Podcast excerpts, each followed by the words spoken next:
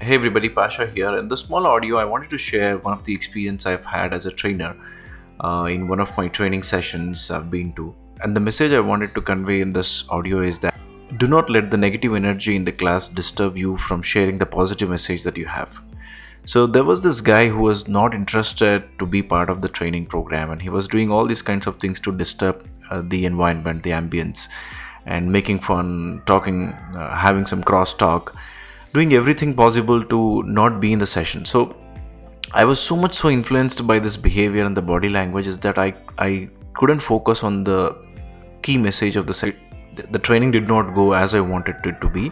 So at the end of the session uh, there were a couple of uh, trainees who walked up to me and said uh, so we were expecting that the today's session would be much better than what it was and we thought that we would be able to cover all the activities that you promised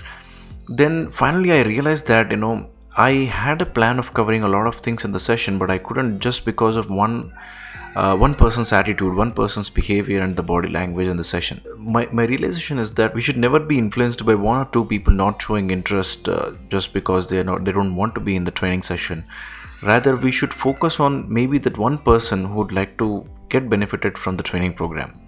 as a trainer, your job is to impart the knowledge in that one person, the one single person that you can influence, you can impact, and you can change them forever. And you can bring the transformation in their lives. Those who would like to be trainers, speakers in the future, this will help you. Okay, do not let the negative energy in the training session or anywhere you're speaking influence you from sharing your message.